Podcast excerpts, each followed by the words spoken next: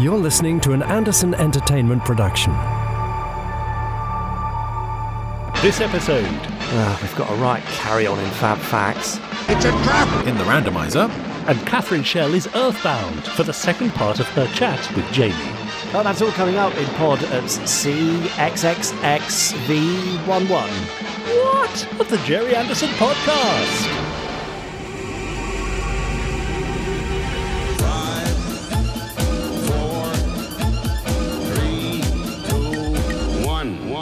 Let's get started.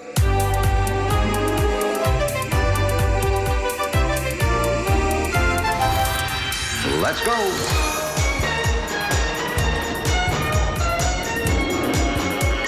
Spectrum is green. The Gerry Anderson Podcast with Jamie Anderson and Richard James.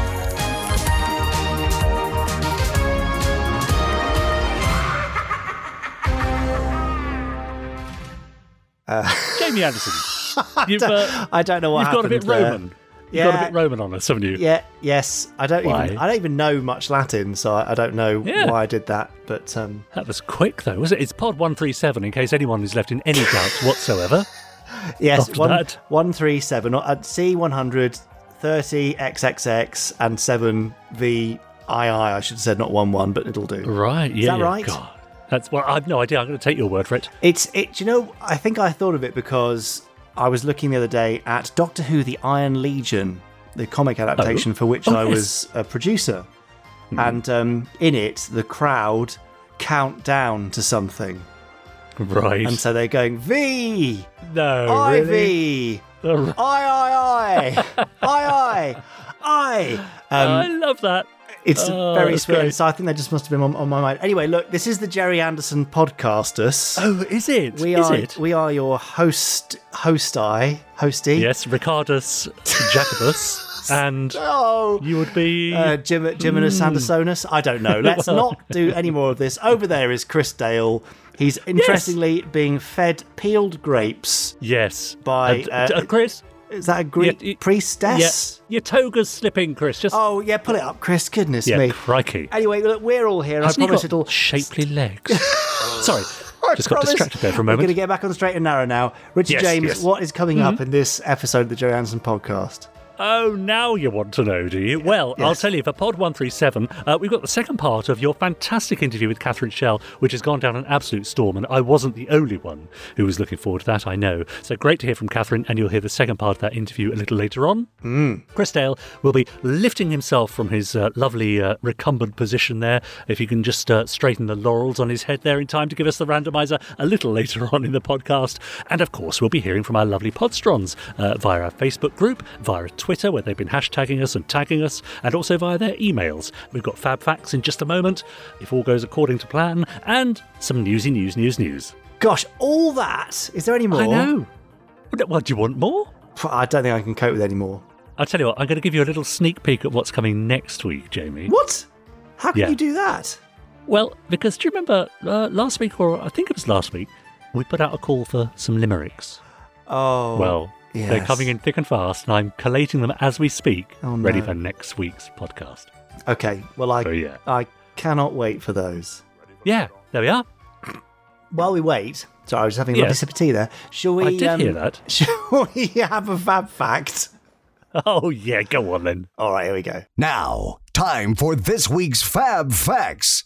It's Fab Facts, where I have a book of Hmm. Fab Facts. I flick through the book, Richard shouts Fab, and then I read a Fab Fact from the page where we stop. Is that okay for you, Richard James? Yeah, it's all perfectly simple. and you, Podsteron? They're perfectly simple too. Don't be rude. Here comes the sorry. flick. Fab! Oh, well, I Hey. got I got stuck there, but I did flick over I the next noticed. page. A little bit of a flippus interruptus there. I, there's no more Latin in this one, all right? oh, okay. Uh, this week's Fabus Factus. Uh, it's just it's rubbish just adding US onto the end of Yeah. every word. Let's stop doing it. Oh, hmm. What? well, you're going to enjoy this one. right. Uh, Richard, I know you're a huge Doctor Who fan, Uh, it's true enough, yes. but you're also a huge fan of uh, the late Sid James, I believe. Yeah, yeah, yeah, yeah. You're right. Yes. So- Who isn't? How would you feel about having Sid James and the Daleks on screen in the same scene. What? What? eh? Is this a missing scene from the Daleks' master plan or something? All will be revealed as we proceed with this slightly bizarre fab fact. Well, Richard, you have actually had your, your wish of Sid James and the Daleks. Thunderbirds has provided us with just that. Explain. Explain. No, uh, okay. In the episode, The Man from MI5, Captain Blacker is gunned down aboard his yacht by a naughty bad guy named Carl. Right. Carl then proceeds to ransack Blacker's office looking for some secret documents. Okay. As he searches through a chest of drawers, we cut to a live action insert shot of real human hands, as happened in Thunderbirds, looking Yeah. through some real drawers. Ooh, uh. Eh? Now, randomly, one of those drawers is absolutely crammed full of picnic gear, but the other contains various documents. Right. The live action hands rifle through them so fast that you can't really make out what's there unless you slow the footage down a bit. if you slow that footage down, you will spot a map of Western Europe, some travel Yes. brochures, including uh, what could be possibly a guide to some Italian castles, Okay. a magazine called Fabulous, Of course. and another magazine bearing the grinning face of Carry On star Sid James. Blacker also, bizarrely, has two issues of TV Century 21 comic Jamie, in that drawer, Can you hear me? issues 32 and 33. So the Daleks are seen in their comic strip Can you hear on the back of issue 32. We also see the top of the front cover of issue 32 promoting a James Bond competition, and the front of issue 33, which consists of a brief glimpse of a photo of Fab 1 and the words Stingray and Fireball XL5. Ah. So it's a, bit tenuous, but bear with Yeah. me. Possibly, Okay, possi- possibly, possibly, possibly, possibly even more interesting than Sid James Well, beating the so. Daleks, though. Yeah, if, yeah, yeah, if, yeah. if anything could possibly be more interesting than that, is that the desk drawer also contains what appears to be a page from the script of the episode, The Man from MI5 itself. Oh. It's very difficult to be sure, but in HD, it is it is just about possible to make out the phrases sound scan equipment, paralyzer switch, tranquilizer switch, and compact, all of which are elements that come into play in the story. okay. So if only Blacker had actually had the full script in his possession, he might have known he was going to get shot. That's very meta, isn't it? I like that. a character discovering a copy of the script of the episode they're in and flicking through and seeing what's going to happen to Yeah, them. there's a great a great story I in there that. somewhere. Yeah, I mean, yeah, so it's it's, a, it's yeah. a bit tenuous to say Sid James and the Daleks were on screen together, but they Yes. technically were. Mm. All right. Yeah. You're not I mean, I've got a personal, I've got a personal, perhaps closer link to the worlds of the Carry On films. Oh, go on then, go on then. Well, show us your Charlotte show us your I- cards. Got married. We had a, a ceremony at a, the a registry office in Maidenhead in Berkshire. Yeah. Mm. At Maidenhead Town Hall, the building of which stood in for the exterior of the hospital in the Carry On films. You know the Ah. famous scene of uh, Barbara Windsor tottering down the street outside the hospital and all that, and the Yes, ambulances parked outside. Yes, that's where we got married. See. Gosh, okay, well, that is almost as tenuous as the Fab Fact itself. True. Two for one.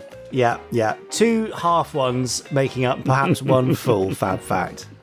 Yeah. yeah. So, Let's look at it um, like there you go. Daleks and Sid James and meta stuff and uh, stacks of TV21s because I guess they thought, oh, they'll never see the detail of these. We, we need some stuff for the drawer, that'll do. Yes, exactly. And That'll do. not? Yeah. Yeah. But it means now we can pick holes in it all these years later thanks to high definition. Which is what we love doing. Yeah. Yes, that's why we're here. Anyway, I think that brings us uh, rather cruelly, perhaps, to the end of this week's Sid Fact. yeah, yeah, yeah, yeah. Oh no. Sorry, you set me off now. Uh, now, you're listening to the Gerry Anderson podcast. The greatest thing you can do for us is to subscribe to us on whichever channel or platform you're listening to us on, and that way you'll be certain of hearing every new episode each time it lands.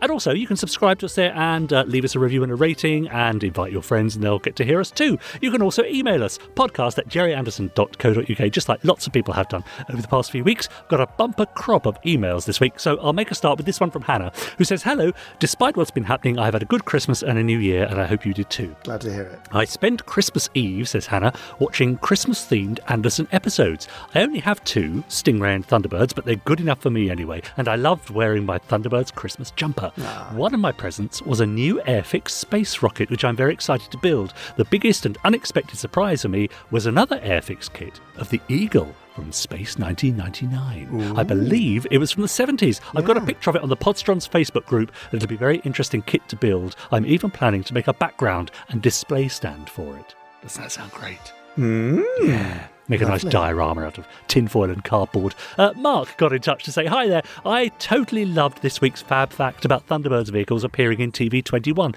months before they appeared on screen. I was six years old when the comic first was first published, and as a fan of Gerry Anderson, I devoured it every week from the very first issue. Stingray was my big obsession, but I soon became a fan of Fireball XL5 with Mike Noble's fabulous comic adventures. I loved, says Mark, the inclusion of colour photos in the Stingray strip, as up until then I'd only ever seen it in black and white. As you mm. said, it gave the impression that the adventures were part of the TV show. The first episode of Thunderbirds came on screen about a year after TV 21 started, and to say I was excited doesn't come close, but the subtle placement of vehicles such as Fireflash in Stingray stories was nothing compared to what was the real revelation of Trapped in the Sky. Up to that point, Lady Penelope had just been an espionage comic strip in TV 21, where she was a sort of female James Bond. Imagine how ghasted my flabber was when I found out that she was actually the London agent for international rescue. Suddenly it all made sense. She and Parker had had several encounters with the Hood, so I knew he was evil before he uttered his first Girano. All these elements combined to add to my enjoyment of what remains one of my favourite Thunderbirds episodes. Just on a side note, I didn't have any posh friends, and I'd never come across the name Penelope. My friends and I all pronounced it as Penelope. Did anyone else do this? It seems silly now, but before the first TV show aired every week, I read about the adventures of Parker and Lady Penelope. Thanks for all the continuing fab fun, and that's from Mark. Isn't that nice? It is. Yeah, I mean, understandably, it's a weird spelling, isn't it? Yes, exactly. Ashley Bell got in touch to say, uh, Hi, Jamie and Richard, how are you? Can I be the first to wish you both a Happy New Year? Well, sorry, Ashley, I'm reading this out a few weeks too late, so you are by no means the first. uh, and Chris Dale, of course, he says, I had a quiet Christmas and New Year, and I was wondering what to do. So I logged onto my computer and went to my YouTube channel. And on my YouTube channel, there was a YouTube video called Thunderbirds The Origins of International Rescue. So I played the video and I was very impressed. So it got me thinking about how Stingray came about. Or what did Captain Scarlet do before he joined Spectrum? Hmm. Even better, what did Commander Straker do before he joined Shadow? And last of all, what did Father Unwin do before he joined Bishop? There's some origin stories to talk about. Any more origin stories to come, Jamie? And that's from Ashley. In due course, we hope so. Ah, But as you know, Richard James, there's a lot going on currently. We're quite busy doing some I should Coco. things. Yes. Uh, but uh, no, we're, we're definitely considering it. I think uh, potentially Captain Scarlet might be next if we do a sort of origin story. Ah, great. How's that? Uh, yeah, that's fantastic. Uh, we also heard from David Kingsmill, who sent us a rather nice little voice file. Uh, he says, Here is a call which I would love to be played on the podcast. Having only recently discovered the podcast, I'm miles behind.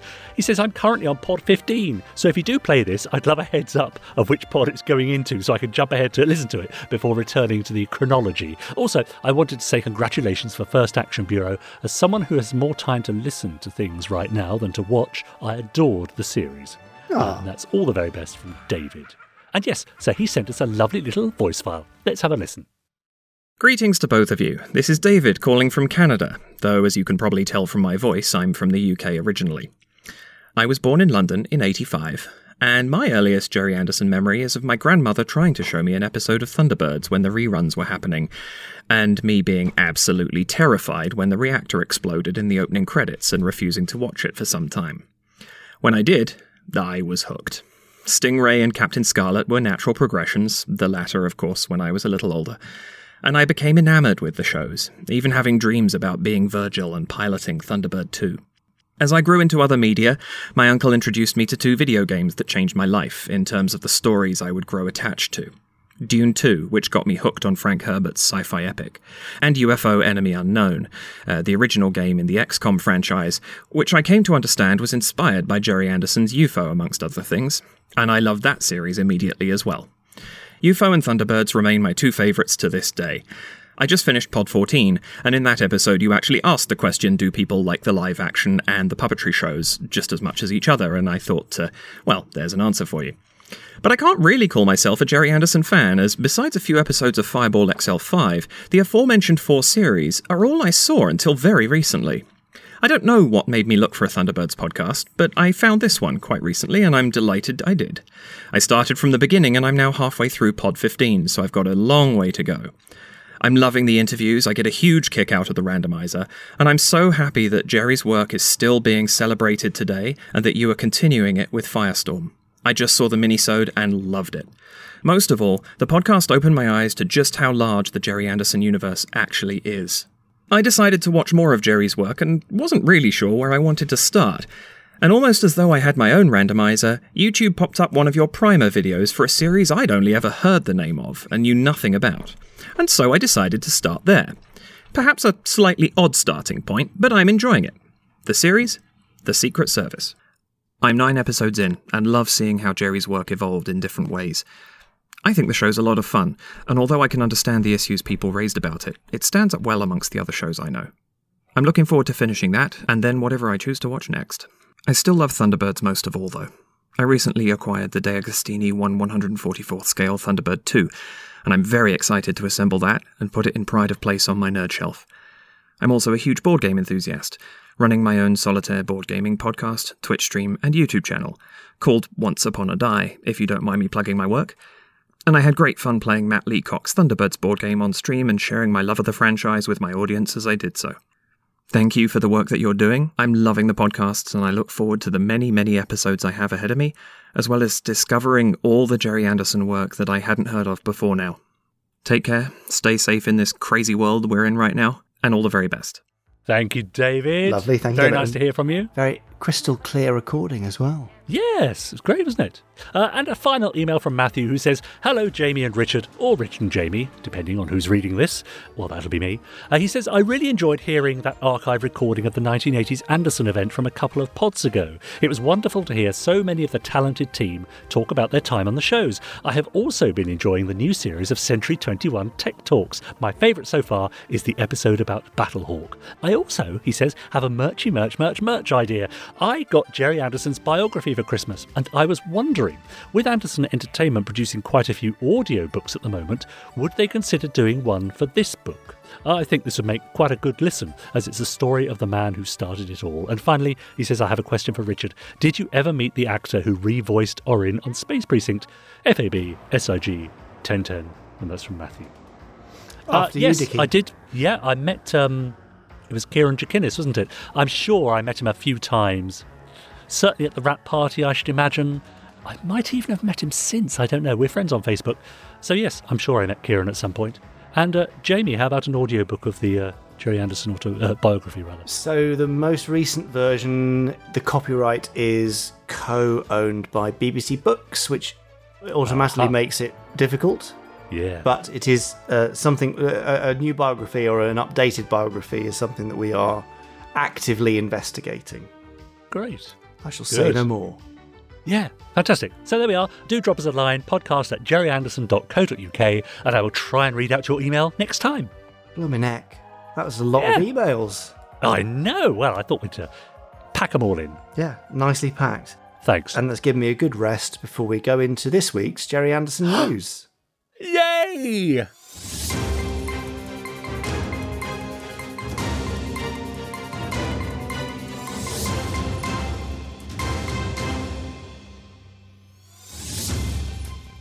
It's the Gerry Anderson.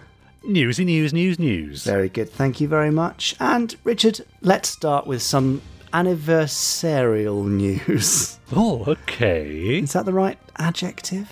It'll do. So this week, on Thursday, the 28th of January, it's the 60th anniversary of the first transmission of Supercar. 60 years. Ooh, Extraordinary. Yeah, yeah, Yeah. yeah, It's, I mean, it's quite something. Now, it marked the beginning, really, of the Supermarionation era. Marked a decade of, uh, of Supermarionation shows, running right up to the Secret Service, but we shall not say too much about that. Uh, there's a couple of things happening to celebrate. If you are planning on buying a DVD or Blu ray of some of the Anderson Supermarionation shows, may I suggest that you potentially hold off until this coming Thursday? Because I um, believe a friendly company that do a lot of Anderson physical media might be doing a special Supermarionation sale. Really? Yeah, I think that might be an exclusive, and I may have breached some confidentiality or something. But uh, Yes. yes, I believe there is a sale coming there, so you can go and pick up any missing Supermarionation Blu-ray and DVD titles that they that they offer. Also, we are doing something rather special, which is a limited edition Supercar 60th anniversary treasury box. Oh, yeah. Ooh, yes, Yeah. I, yeah, I know you're very excited, Podsterons. Uh, now, the Treasury Box is limited to, to just 300 units worldwide. It's a lovely presentation box containing a recovered, specially recovered limited edition uh, supercar DVD box set, replica pilot's license and badge, as were produced for the Supercar Club in the 1960s Nice. and four uh, newly commissioned art cards from a couple of artists yet to be announced, but I'm sure you can guess who at least one of them is. Mm-hmm. They're rather lovely. Actually, I'll just say it's it's Cool. Lee Sullivan and Tim Yeah. Keeble, the two Yeah, artists. oh, and they've- lovely. They've, done Great. lovely, lovely stuff. So it's a great little box, and uh, it goes on pre-sale on the 60th anniversary day. And there will be some more supercar things happening through the year. I think now when there's a when there's an anniversary, we're going to sort of say it's the anniversary year rather than hanging everything on the day. So there's more I to see. come. Yep. But uh, the Fair enough. treasury box will Great. kick us off this week. If you want to come right up to date, or almost right up to date, Terrahawks is on Oh, Amazon Prime, Is it now? and it's created quite a stir. That's it. I can't believe it. I mean, social media is awash with mentions of Terrahawks. Oh. The Terrahawk Great. Zeroid Twitter robot keeps breaking because there's so many mentions. and um, I've seen the stats from Amazon Prime, and it's it's being watched an astronomical number of times.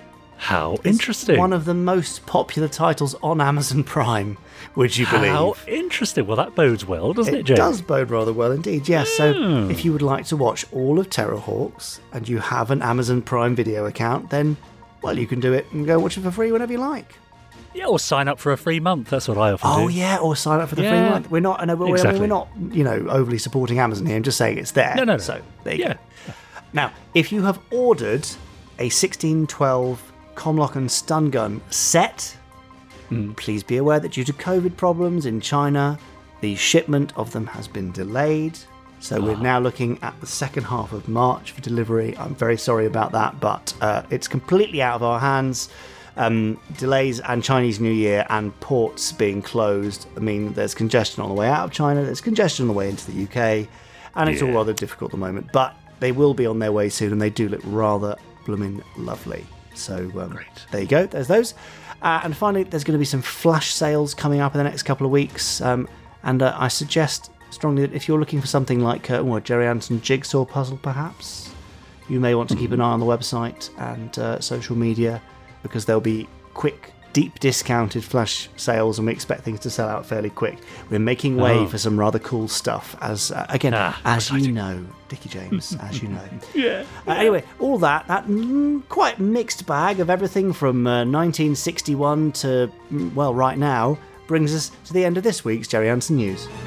That was the news. Up to date news. It's always up to date. That's the point I of the know, but we were really sort of spanning the decades there. I like We- that. yeah, It's you're right. We went, we, we went, went across the decades. It's very exciting. Yeah, and also with the news of Terrahawks doing so well on Amazon Prime there, also perhaps reaching a little bit into the future. What with the uh, forthcoming reboot? Who you know? could say? Who could say? Who could possibly say? Now, a couple more things just before we move on. A special mention to Scott Bickleke, uh, who sent me a lovely link to his film Parker in Need, The Children in Need Reenacted, which is quite fun. Head on over to YouTube and find it there. He's basically taken a, a Parker in Need sketch, which was produced for Children in Need some time ago, By and Dirk he's Maggs, animated no it less. with his. Uh, Yeah, there you are, yes. And uh, Scott's animated it with his uh, Thunderbirds character, dolls and marionettes and so on. It's all good fun. Excellent. And finally, for now, I must just mention Jason Krasucki, who was uh, uh, one of the lead editors on Space Precinct alongside Sue Robinson, who sadly died in the last week or so, rather Oh. shockingly. So I just want to reach out to his friends and family and uh, all who ever worked with him and uh, just send them my best wishes. He won various BAFTA and uh, Emmy Award nominations throughout his career and worked on things like The Honourable Woman and uh, Jane Eyre and recently on Safe House and even I May Destroy You, really current stuff. But of course, I spent a year with him at Pinewood, both Charlotte and I, on Space Precinct, so we send all our love and best wishes to his, to his friends and family. yeah, absolutely. Very sad stuff. Yeah. Uh, so moving over to Twitter now, uh, people have been hashtagging us Gerry Anderson podcast. Uh, they've been tagging him. I'm Jamie Anderson. Me, Richard N. James, and uh, him over there. Oh look, he's just uh, dangling his feet in that lovely pool by his chaise long. Uh, Chris Dalek, for example. Jeff Owen says, "Hi all. I've been having a conversation about Gerry Anderson classics with a colleague who's just discovered the Secret Service on BritBox. This is amazing. All these Gerry Anderson shows are cropping up all over the place, aren't they?" Jeff says I told him about Candy and Andy, and he wants to know if they were named after Candy Darling and Andy Warhol. Apologies if you've already mentioned this before on the pod. Jamie? Do you know about that? Uh, well, I have a fascinating and uh, rather detailed answer about this. Oh, great. And uh, that is that I have absolutely no idea, I'm afraid. Sorry about that. okay, well, there we are. Peter Dernan posted on Twitter that a Gerry Anderson connection appeared on the Only Connect wall the other night, and I got it. I don't know if you're familiar with Only Connect, but they have a round where they have uh, seemingly random words placed on a, a wall that I think is four by four, and you have to arrange them into particular groups under various categories and subjects. And amongst those uh, 16 words were the names Joe, Penelope, Marina, and Virgil. All, of course, Supermarionation characters. Excellent. Zing. Carl posted a picture of his latest addition to uh, uh, to his Pride and Joy. It's a Fireball theme uh, on a 45-inch single, and he posted a picture credited to Don Spencer and the XL5 with Barry Gray and his Space Makers. But Jamie, can you tell me what was the B-side? Oh. I mean, it's on the Gerry Anderson store, so I should know, but I can't remember. Zero G. oh, that was it. Yeah. Yeah, I don't know it. Is it good? Um, I don't know either. Yeah. Well, uh, Ride Theory posted on Twitter If I lived in the Supermarionation universe, I would never ever take the maiden voyage of any passenger vehicle. Uh, Sensible. to which our very own Chris Dale replied, But surely the jolly, brassy music as it rolled out for the first time would convince you that nothing could possibly go wrong. Yeah. yeah. Wouldn't trust it. Yeah, not sure it works that way, but okay. So, all for now, but do tag us, hashtag Gerry Anderson Podcast, and I'll read out your tweets next time. Oh, is that it? Yes? Oh, That's sorry. I was on. uh, uh, well. I was distracted because you know the the meeting that I told you was Oh. being booked for. Yeah, it's, Yeah. it's just the dates just come through, and it's uh, Oh, okay. it's really soon. Eek. Oh, good, good, Anyway, good. Yes. Moving on. Uh, last week, I spoke to the rather lovely Catherine Schell, who you might know best as Maya from se- uh, Series 2 of Space 1999. Although she was in Series 1 as well. You also know her from some other cult stuff, including City of Death, the Doctor Who story. Yes, Doctor Who, yeah. Although I think, as we covered last week, or maybe we're about to this week, she doesn't really remember a huge amount about that, um, if No. anything at all. But such is life. Fair anyway, we're coming back down to earth now from Space 1999 with Catherine talking about uh, her later career, um, her decision to sort of pack it all in, um, how she ended up doing some bits and pieces on Dracula, and sort Yeah. of final thoughts and reflections on all things Space 1999. So um, here we go, Catherine Schell, part two. So that if if that made you the the Joker, Catherine, what what were your other cast members like? What was the the sort of atmosphere like between cast and crew on on year two? It was, it was wonderful. It was wonderful. I mean, you could hardly have had a better time. And it came from the top, obviously. You know, uh, Martin Landau was adorable. He was completely adorable. You know, she was very nice as well, Barbara. But, you know, she was, a bit- I don't know, I would explain her behavior as being more of a star. Yes. Uh, Martin was with us, sort of laughing with us, making us laugh. He had the most wonderful sense of humor. And um, you know, and she was the lady, uh, so we had to be very, you know, respectful and all of that. I mean, she was a nice person in actual fact. But, you know, you just had that feeling that uh, she was the queen and we were, you know, just little minions running around. I'm being cruel in actual fact. It's not really true. I do know that in her contract, she demanded things about me that I was never allowed to appear as Catherine Schell. I was always Maya. I was always a, uh, when I say as Catherine Schell, you know, she was a, uh, I could change into anything. She was a metamorph. Mm. So I could have changed into a human, you know, if I wanted to. Ah, and I yes. think she was being, yeah, she was being absolutely clear that I was never to appear as myself on the screen. And on one occasion, I did. Somehow, one of the script writers didn't realize that this was in the, you know, in a contract. And at the very end of a particular episode, I go to visit Tony Verdeschi in a hospital room. He was injured, and I come to visit him. And he's looking at, on his bed, there were all these magazines, and, you know, which is sort of reading through, and many of them have Catherine Schell, uh, you know, pictures of yeah. me. And he's looking at them, and I, you know, what are you doing with that? He said, oh, you know what? Oh, she's, she's, she's really lovely, isn't she? She's wonderful. And I turn to him and I say, well, you know, what taste you have. And I'm still Maya. I'm still an alien. Said, what taste you have? Well, I'll show you. And I turn myself into Catherine Schell. Walk out of the room. Bluff, you know, you think this is good? You must be joking. And anyway, I leave, I walk out and Barbara saw that in, you know, uh, when they're watching the repeat, not repeats. What is it called? Uh, it's so long uh, ago. Rushes. The rushes, mm. yes. Uh, the, the, reeds or the the weeds, the rushes. anyway. And she said, no, no, no. She is never, ever allowed to, that was in her contract, ever allowed to be Catherine Schell, ever. Only Maya, always. So it was cut. The scene was cut. Wow. Which is a bit sad, you know, but never, nevertheless, th- this is the power that she had. Yeah. And the, you know, it was in her contract. I found that really weird that Catherine Schell is never allowed to be anything but Maya in the uh, in the series. Yeah. Anyway, never mind. well, I mean, it's it's flattery, really, isn't it, Catherine? Because I, I, guess that that must represent you know, jealousy on Barbara's front. Uh, you know, you that... know, I don't know if it was really jealousy because, I mean, in a way, she was also being, for her own sake, professional. She didn't really want me to play the part because, as she said, we were very similar.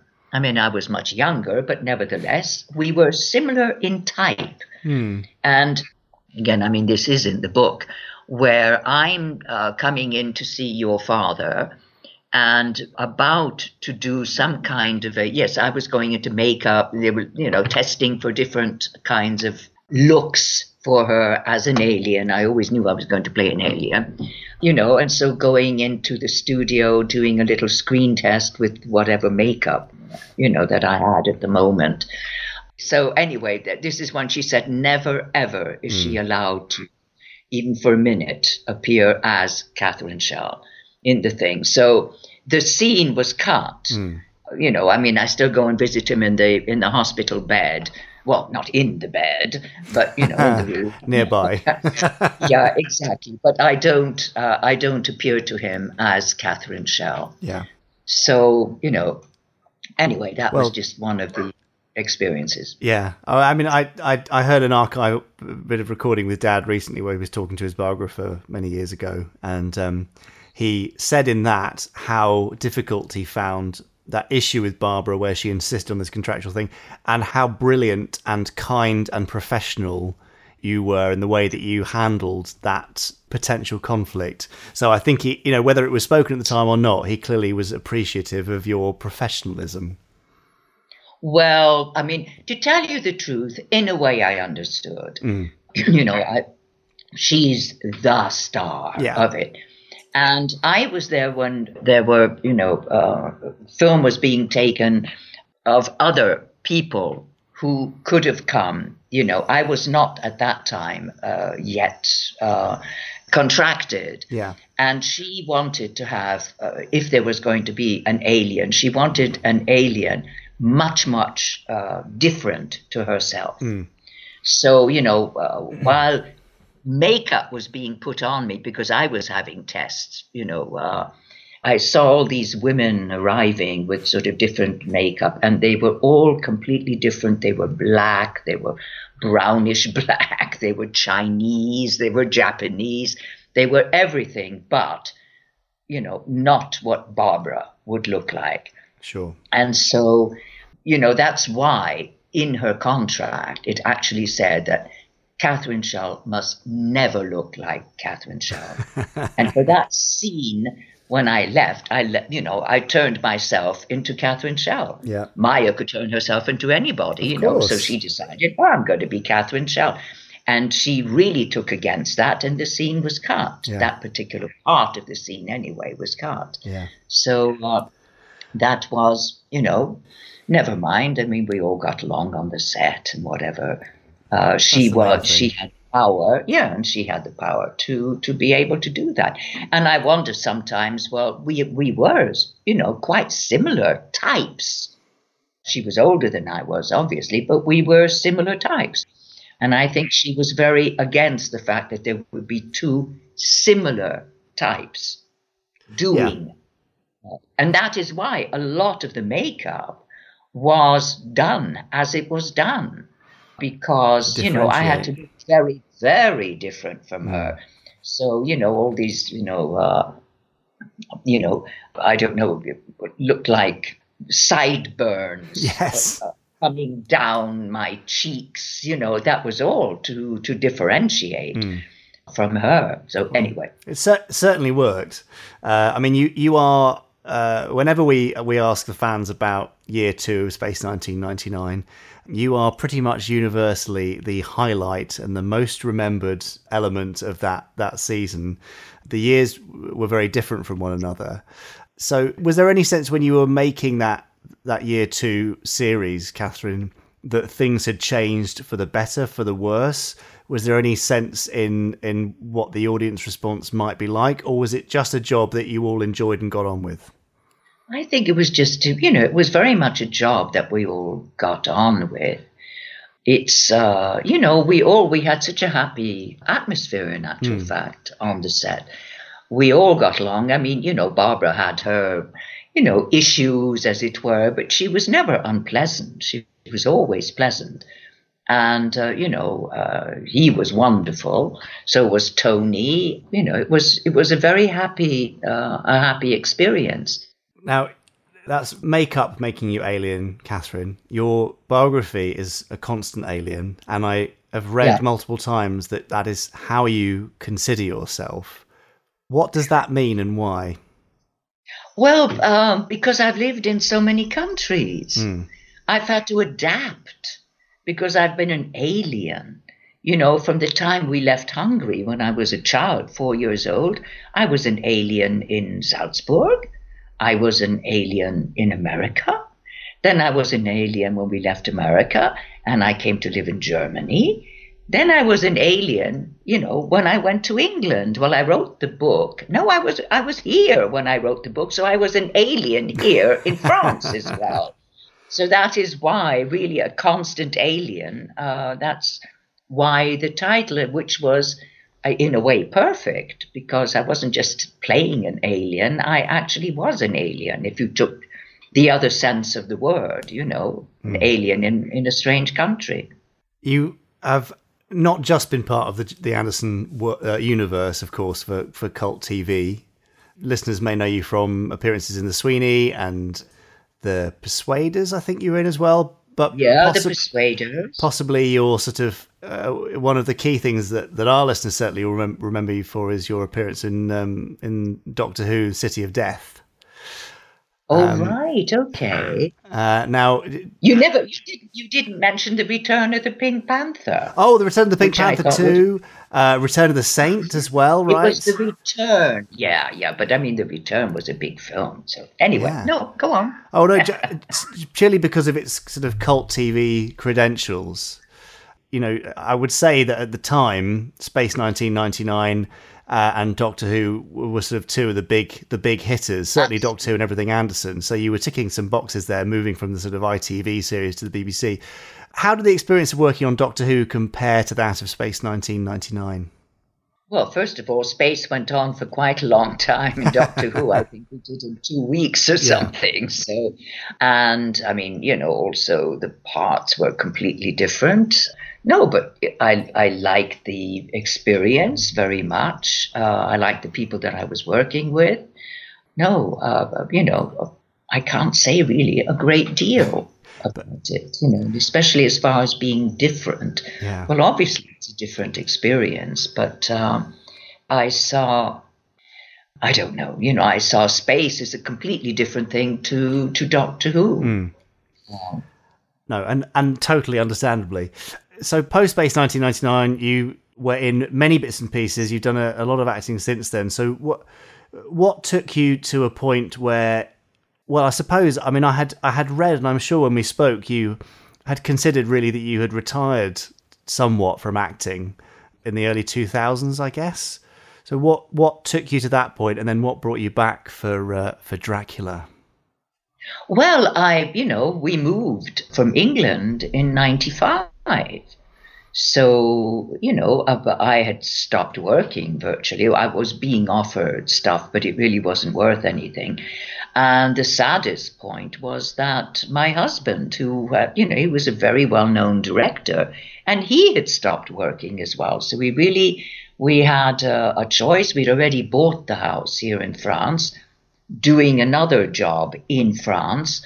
And, you know, we just had to make a decision that if we sold the flat that we were living in, in, in London, we'd have made quite a good amount of money, which we thought we could then invest into the property in, uh, in France to make it bigger and, uh, and do something else, uh, not have to depend on you know, on the vagaries of uh, of uh, you know of the film industry.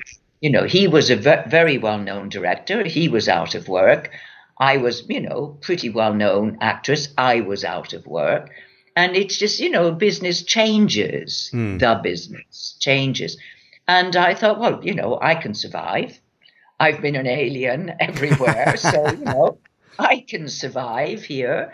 Uh, you know, quickly, uh, as a Hungarian, we tend to have a, a, a talent with language because nobody speaks Hungarian, so you have to then learn other languages. So I seemed to learn French quite quickly.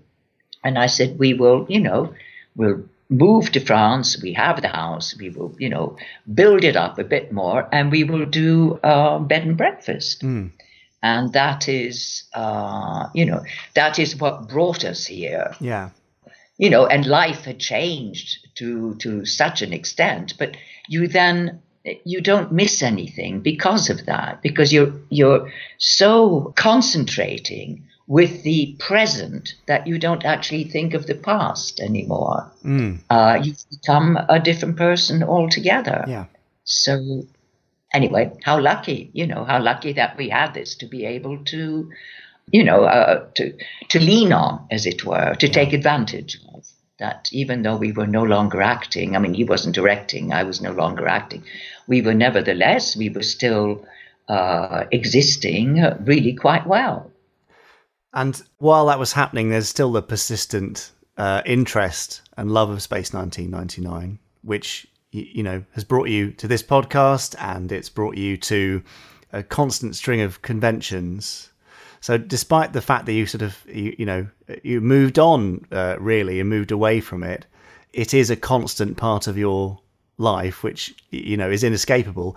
How do you feel about that being such a long-lasting part of your uh, of your life, even though really it was a, a relatively small part of it so far.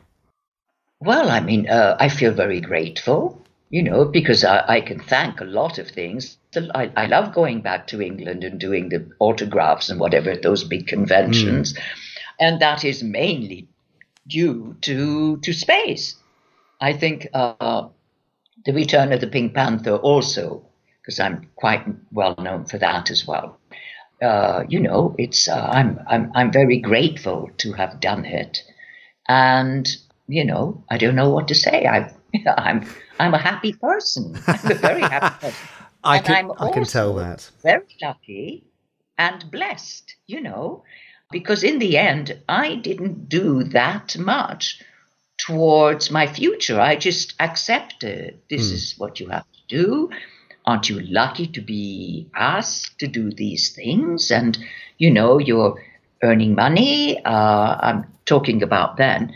You know, uh, you should be very happy. And I was. I didn't I had nothing to do with where my career was going to go or with how I was going to be remembered. I had nothing to do with that at all.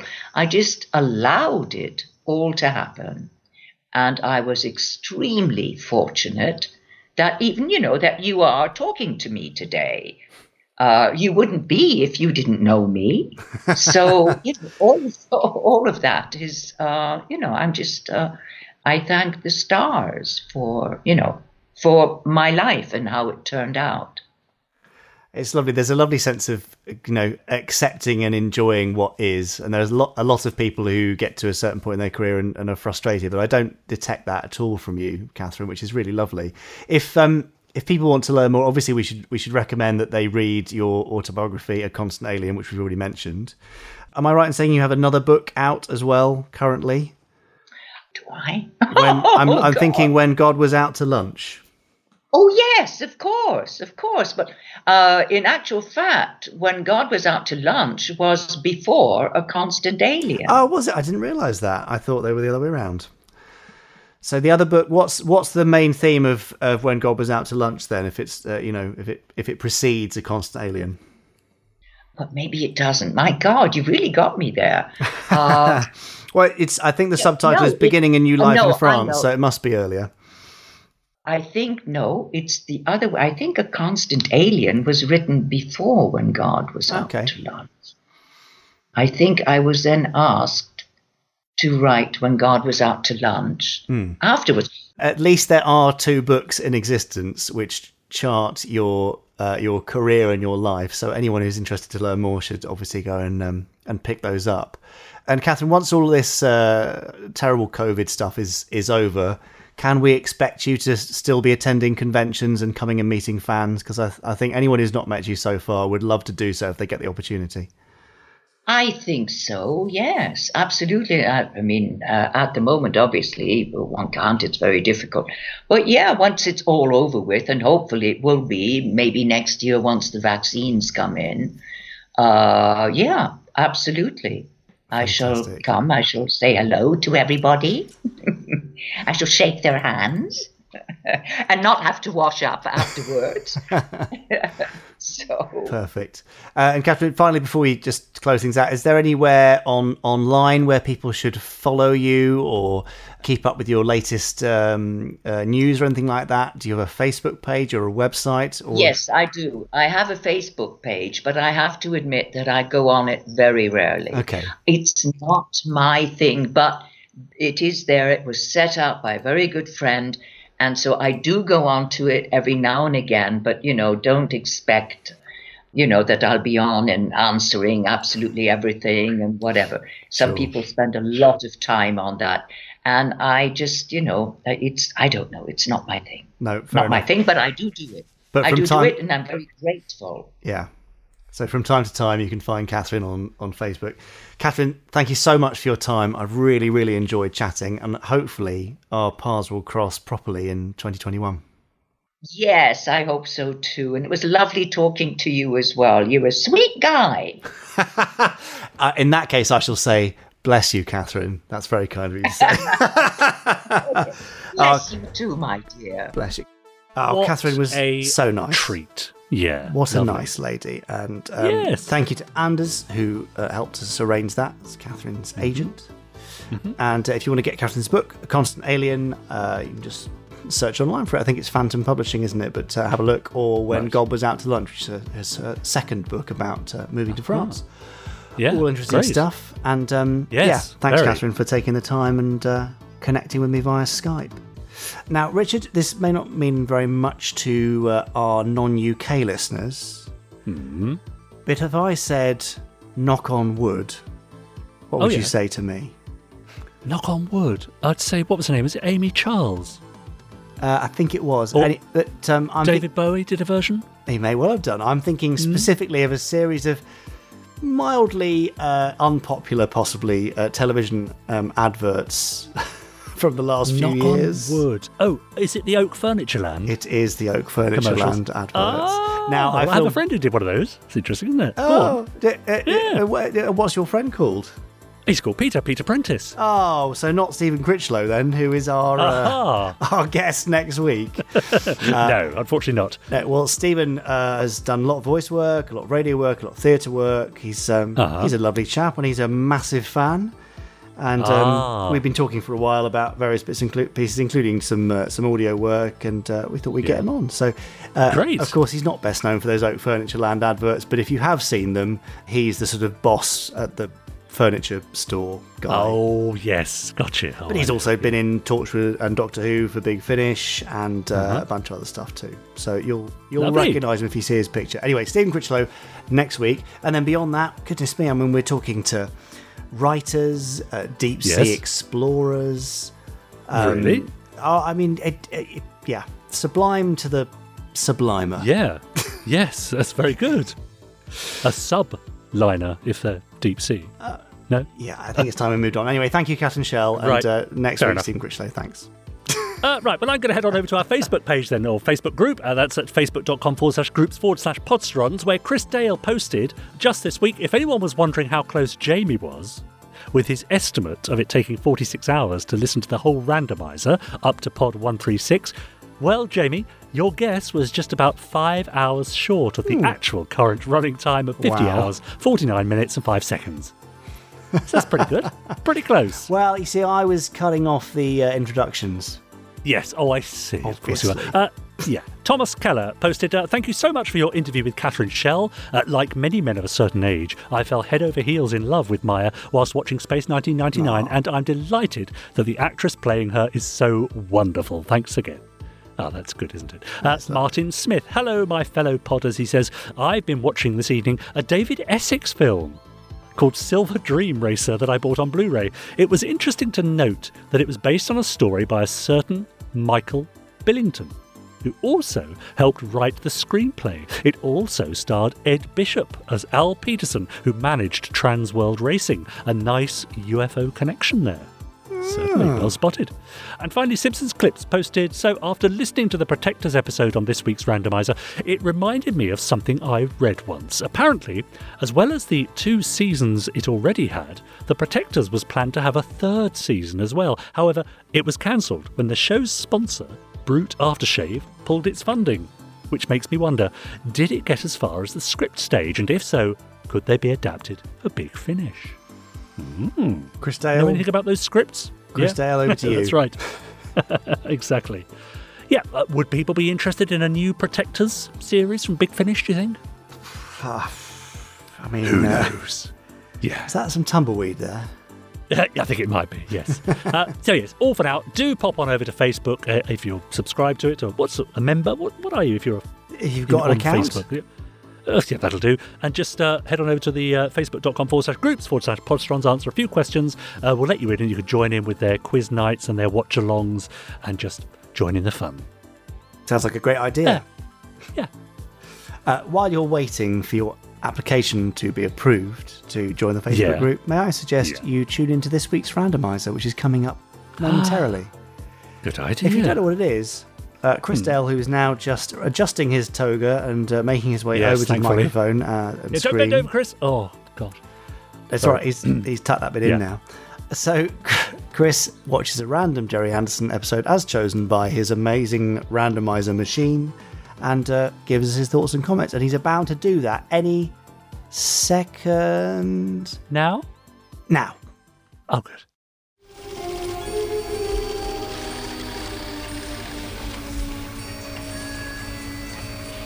Better tell one of those astronauts to get those aerial photos in here fast. That's the first thing he'll ask for. The second thing, Space Tracker Harrington. The first thing is for one of you lovely moonbase ladies to press the button on the randomizer for me. Oh, uh, Jonah, I hope you don't mind. Marina couldn't find her moonbase uniform and purple wig, so she's borrowing one of your spares. Yes, sir. As am I, actually. You probably won't be able to use this one again, but. How's the flight? Oh, not too bad, thanks. Yes, we crashed in a crater not too far from here, but it shouldn't be a long repair job. Now, which of you would like to press the button today? Nina? Uh, well, Or Gay? How would you feel about making today's selection? fine, thanks. Oh, excellent. Well, if you'd like to just. Red alert, red alert. Confirm unidentified flying object. Excuse me, sir. This is Moonbase Control. Red. Oh, can I do it? I mean, c- can I say it? Or just this once, please? I mean, I may never get another chance. If you insist. Oh, thank you. Right, let's see. red alert, red alert, interceptors, immediate launch. Huh? Huh? Yeah. And I assume they just uh, they just sort that out now. Ah, well, that's done anyway. Where were we? Oh, the randomizer. Yes. Uh, gay. I'll sort things out. That's it. Thank you very much. Oh, and by the way, Lieutenant, what's your favourite kind of bird? Bird. Blackbird. Oh, yes, they're quite sweet. I've always liked sparrows myself, but still, that's a good choice. And there's the printout if you'd like to pass it over. That's it, don't lose it. Oh, no, I wouldn't do that. I see it's Captain Scarlet today. Yes, it is. Yes, not seen him for quite a while on the randomizer. Well, thank you very much, Gay. Pleasure. And by the way, did the interceptors take care of that UFO okay? Negative. It's through. Well, there's a surprise. Well, I could do with a cup of coffee. I'm going to take a break. And I've got an episode to watch. Here's The Trap. Uh oh. Um, Joan, I've, I've torn your suit. Joan?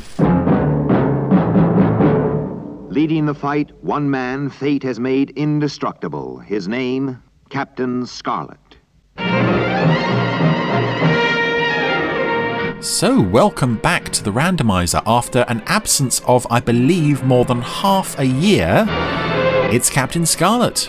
The storm's getting worse. The original, you might say. Where's that beautiful escort of ours now? Right I'm here, sir. Oh, you mean her? Yeah, we're flying the XQR through a storm, and who's escorting it? It's good old Melody Angel. Um, this is probably her most notable appearance in the series. She features in this one quite prominently, Cloud Base in five minutes, XQR. If we ever make it. along with Symphony. I love the the, the rain, flecks of rain on um, on um, the cockpit there. They really do a, a good job of establishing that visibility is is very poor through this storm.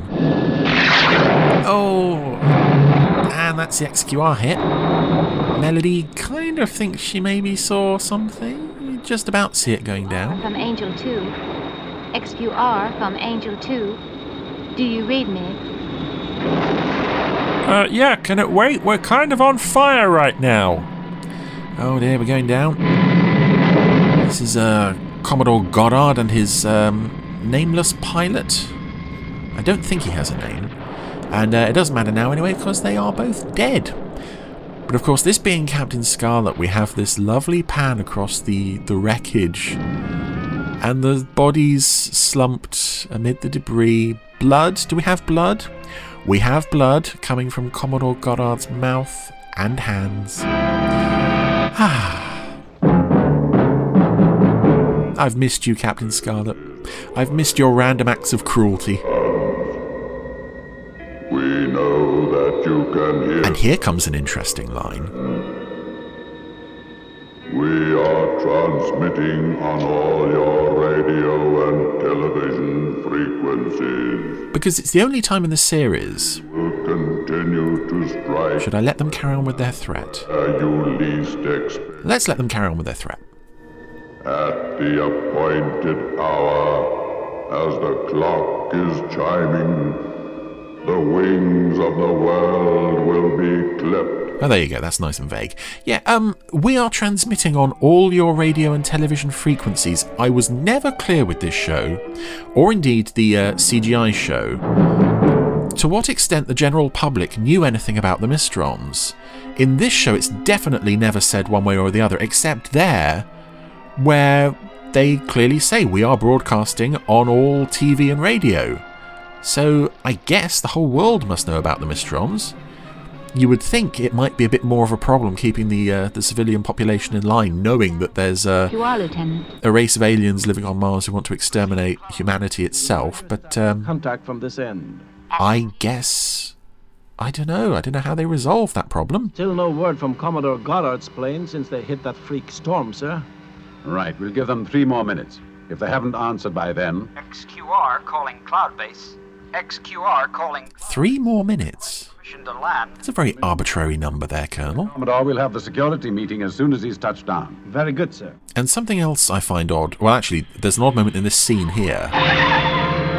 As the plane lands, we get this long zoom in on Commodore Goddard's pilot. Not Commodore Goddard himself, who's the main villain for this episode, but uh, but the pilot. Have you finished your report yet, Melody? But also, I found with this episode You know, the sound, particularly on Colonel White's dialogue. you are hit by lightning. Remember, you said visibility was practically zero. I know, but Sounds a bit. It sounds like a bit of a different quality, particularly with Colonel White.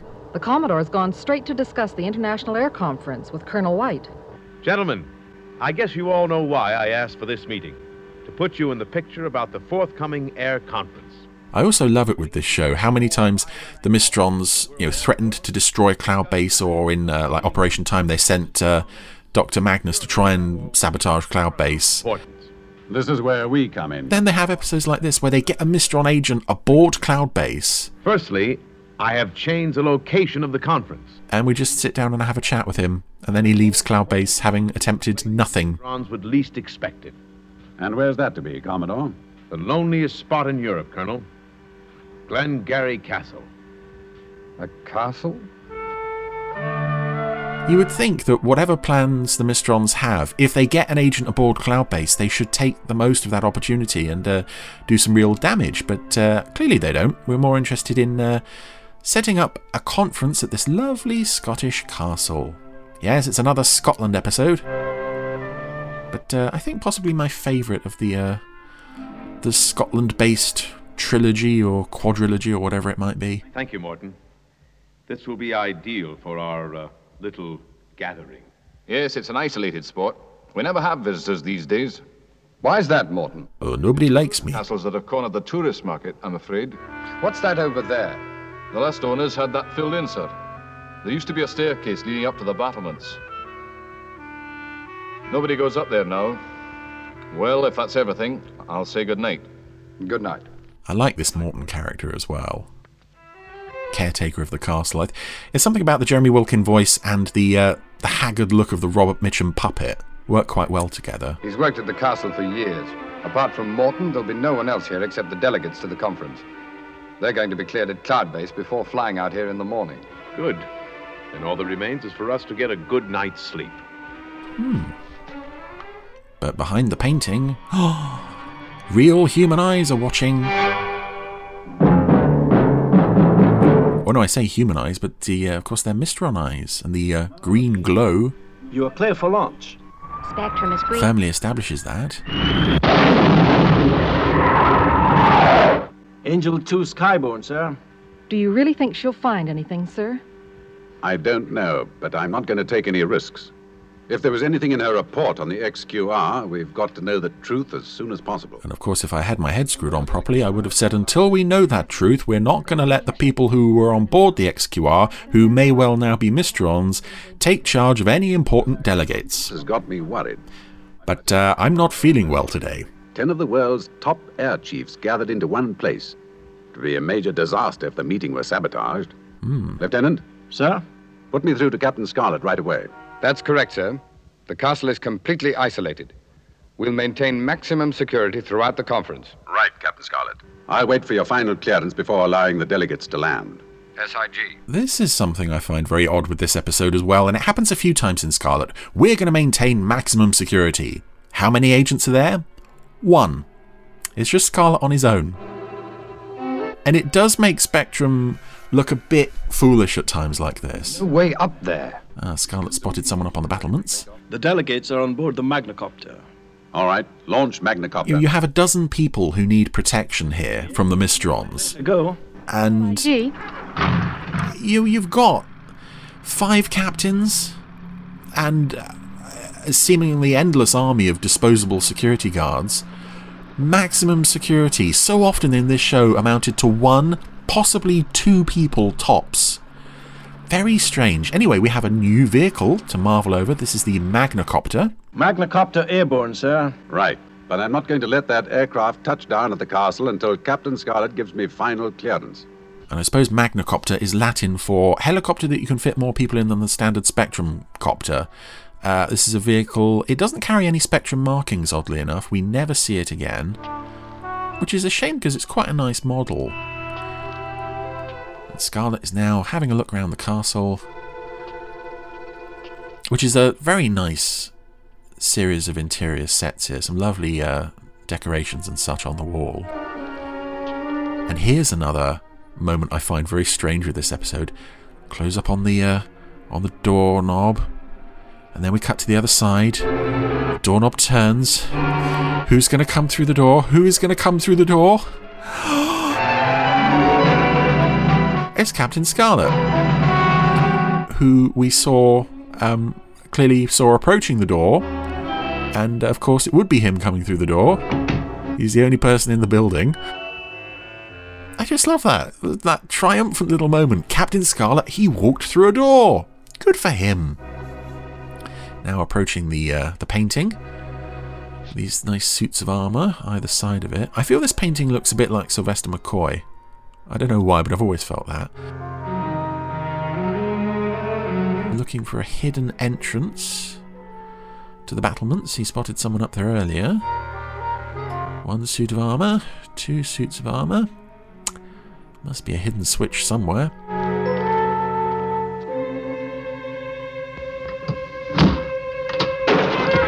That's it. Press down on one of the suit of armor's hands. Don't move, Captain Scarlet. Reveals the co-pilot with a gun, and there's Goddard. You! Melody was right. Something did happen to the XQR. It's a good thing we didn't bring you to that conference like you wanted us to. Oh, no. Before its execution. You will see now why I wanted to hold the air conference here. Tomorrow morning, on the stroke of 10, the entire Supreme Command of the World Air Force will be wiped out. Here in this room. It's a very big gun they've got to do the job. You are a remarkable man, Captain Scarlet, I know. I've admired you from afar. I Tend to let you or Spectrum thwart my plan. Tomorrow at 10, those men will die. Oh, if only we'd thought to bring more people than just one. Speaking of things I like about this episode, the score is phenomenal, and I believe this piece of music first appears here. I love this. I love this piece of music. The Spectrum are doing heroic things.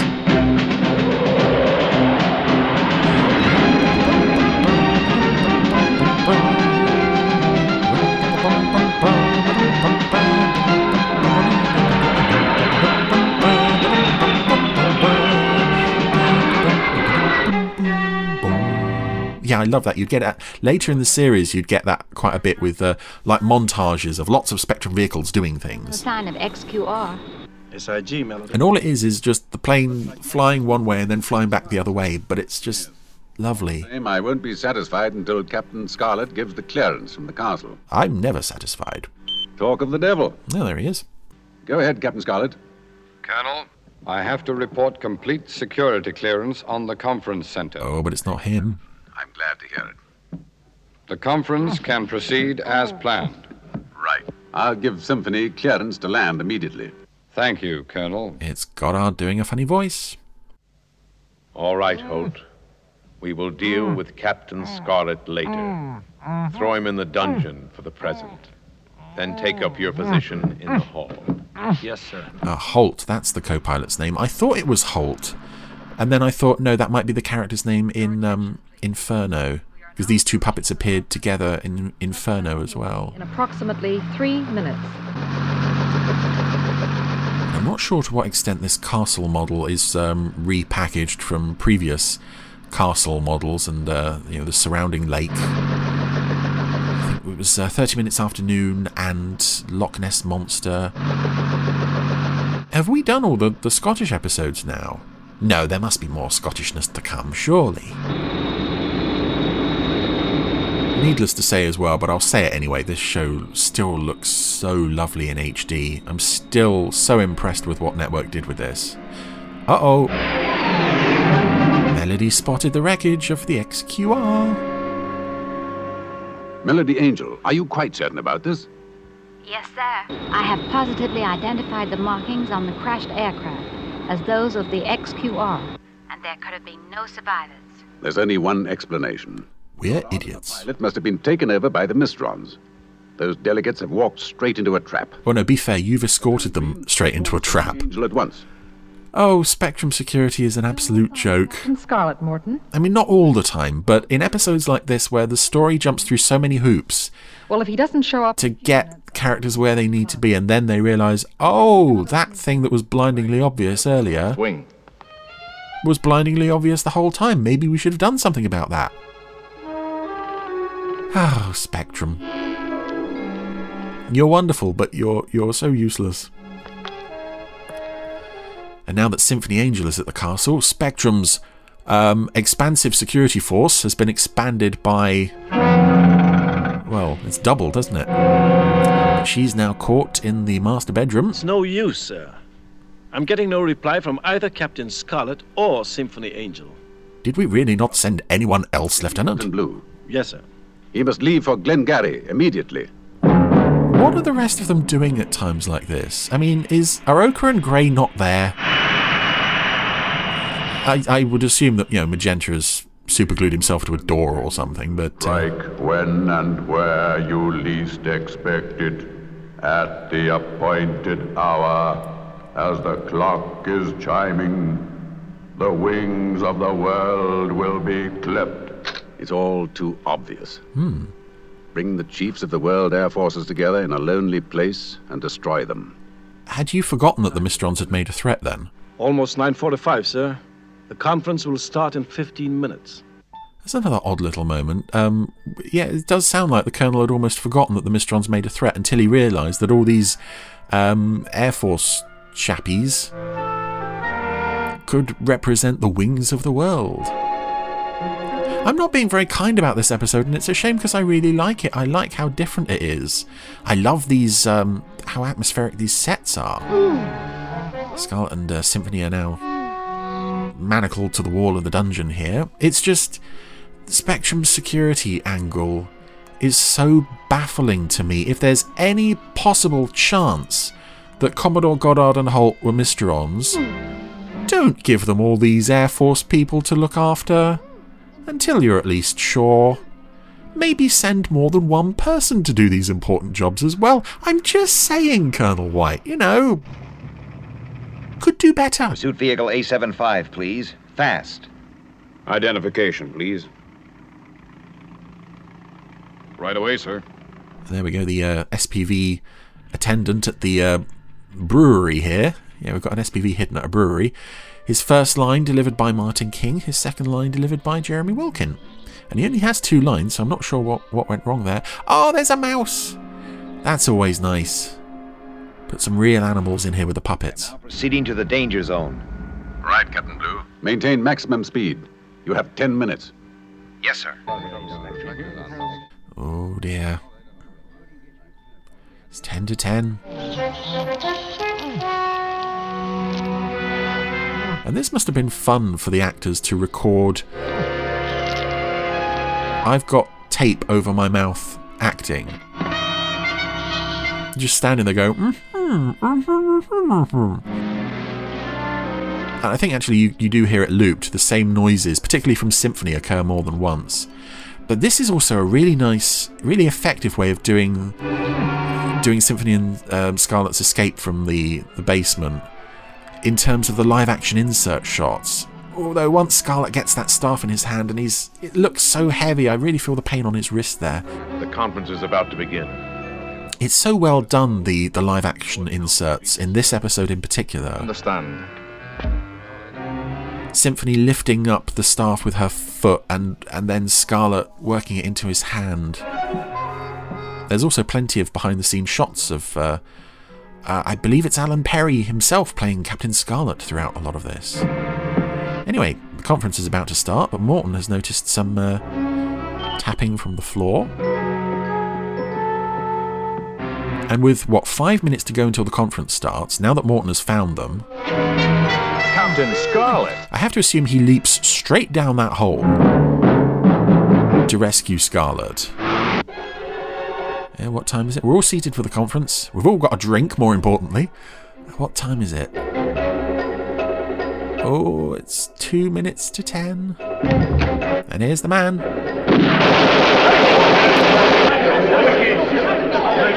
Firing at the painting. Is he going to get Holt? Yes. Oh, and Holt's covered in blood there. Everyone, back to the Magnacopter, quickly. Symphony is preparing to evacuate the delegates, sir. And Captain Scarlet? He's gone off to Goddard, sir. Thank you for telling me, Lieutenant. I heard the calls as they came in. Again, it's a it's a narrative wave. We can't show the puppets doing these things, so let's have one puppet tell another what's happening with the other characters.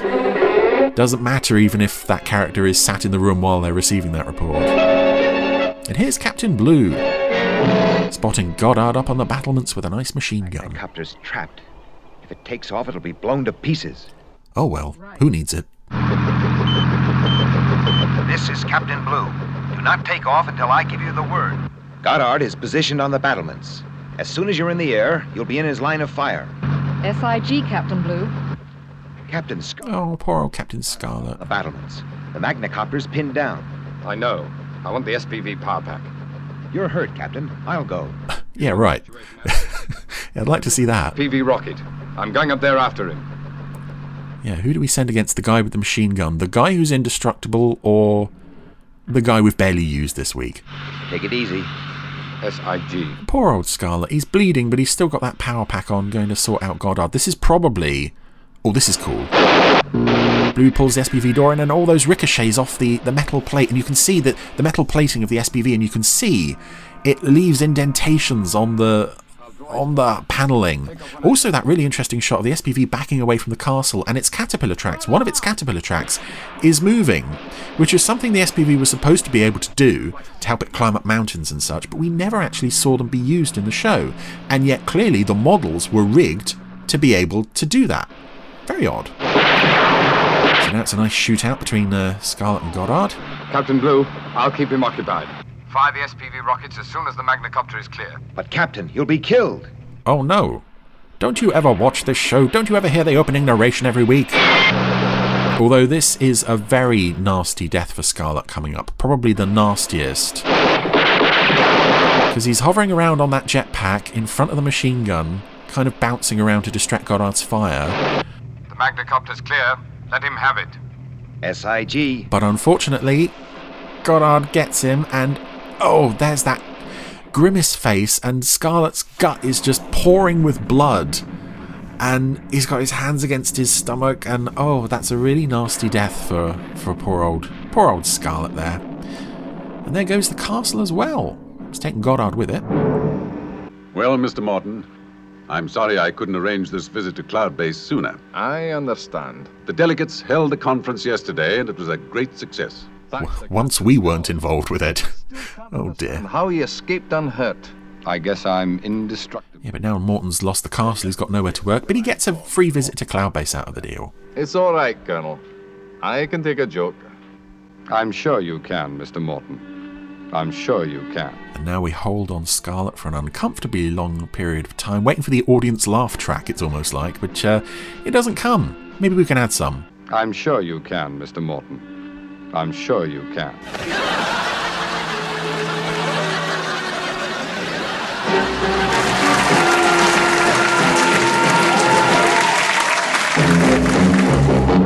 And that was the trap. Uh, that was. I feel like I've been harsher on that than I really should have been because I thoroughly enjoy that one. It's just the Spectrum security angle, as is often the case with this show, drives me up the wall. Um, Spectrum have to be so negligent in order to get the story going that they basically just sent a load of important people off with Mysterons, suspected Mysterons, and then acted shocked when they found out that the suspected Mysterons were Mysterons. Bizarre. Also, they only send two people to do anything, but uh, that's par for the course with this show. But despite that, some really nice castle stuff there. It's a really nice change of pace away from all the like secret bases and high tech vehicles and such. Here's a nice old castle, and it's again, you know, we've seen Scotland stuff before in the Anderson shows, but it's always done well, and particularly so here.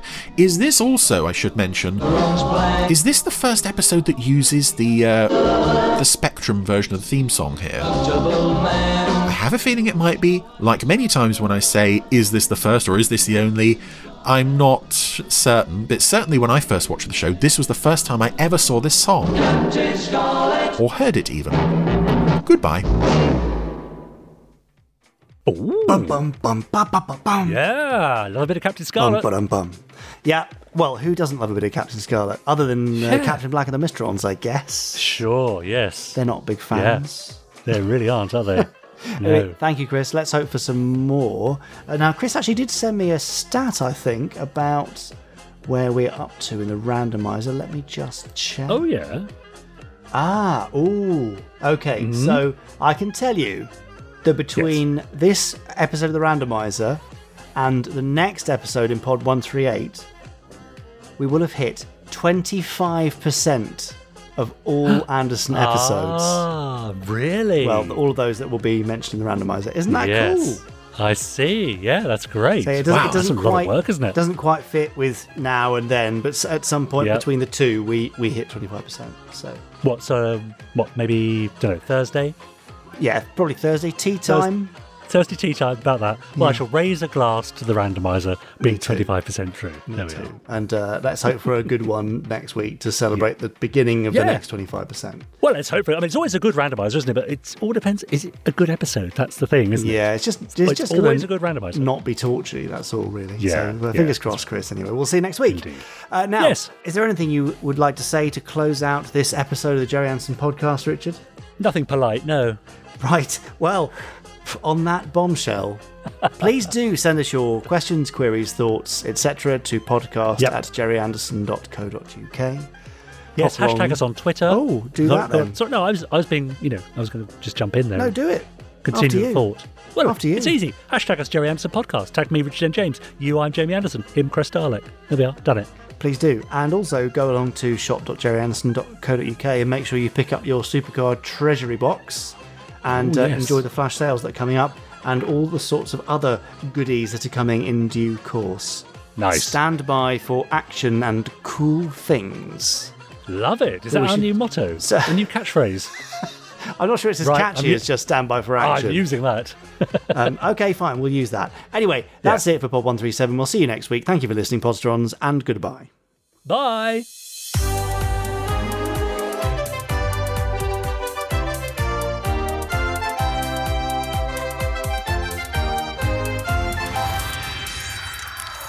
One complete. Let's go.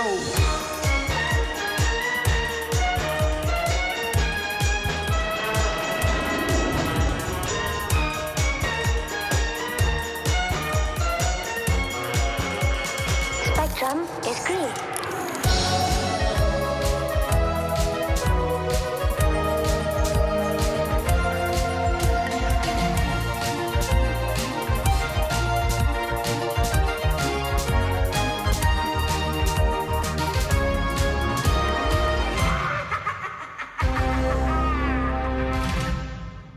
Stand by for cool stuff. Is that what you're thinking? Or- I've ordered a Space 1999 jumper. I've ordered my uh, Space uh, uh, 99 It's a top. t-shirt. It's a t-shirt, not a jumper. It's a t-shirt? Yeah. Oh. I want to send back my Space 1999 jumper. Um, well, is it? But it's got long sleeves, though. It's a long It- sleeve It is a long tee, sleeve t-shirt. I've got. I, well, I think I sent you the photo of the prototype I've got here, didn't I? Yes. Yeah, yes. it's very cool. Although that one is a medium and I'm very much a large, so it's a little I bit of a like tight size. Yeah, all right. Thank you very much. But no, they they are But very I- very cool. Yes. I, as soon as that arrives, I'm going to put a make up a, a mock up of the opening titles of me in a classic arms folded across the chest stance. Nice. Put it on Twitter. So have you ordered the the Koenig then? Of course. You didn't get the Carter. No. Interesting. It, does that say something about me? Do you think Uh, that I like to think I'm in charge? yeah, you got you've got I a, like to think I'm in charge. you've got a Koenig complex. Mm. oh, you can see it from there, can you? Right. On that note, Richard, I'm glad you're going to Sorry. pretend to be uh, John Koenig, but I think you need to go and sort yourself out. All right. Bye then. Farewell. You have been listening to the Gerry Anderson Podcast. Wasn't it fun? You have been listening to an Anderson Entertainment production.